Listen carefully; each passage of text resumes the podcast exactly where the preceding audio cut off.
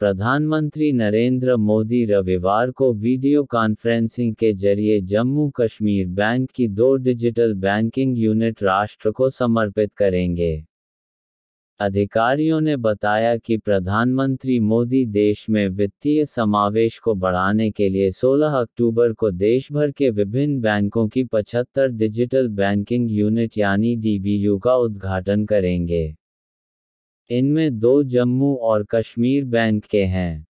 PM Modi इस मौके पर देश को संबोधित भी करेंगे।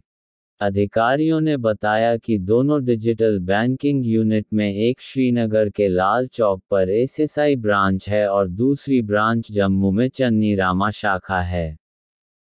केंद्रीय बजट 2022-23 के हिस्से के तौर पर वित्त मंत्री निर्मला सीतारमण ने भारत की आज़ादी के 75 साल पूरे होने के उपलक्ष्य में देश के कई जिलों में 75 डिजिटल बैंकिंग यूनिट स्थापित करने की घोषणा की थी। डीबीयू की स्थापना यह सुनिश्चित करने के लिए की जा रही है कि डिजिटल बैंकिंग का लाभ देश के कोने कोने तक पहुँचे। इसमें सार्वजनिक क्षेत्र के 11 बैंक निजी क्षेत्र के 12 बैंक और एक लघु वित्त बैंक इस अभियान में शामिल किए जा रहे हैं।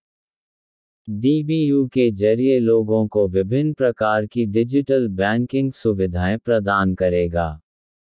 इसमें बचत खाता खोलना खाता शेष राशि की जाँच, पासबुक की प्रिंटिंग धन हस्तांतरण यानी मनी ट्रांजैक्शन सावधि जमा निवेश, ऋण आवेदन, क्रेडिट या डेबिट कार्ड के लिए आवेदन और बिल और कर भुगतान भी शामिल है।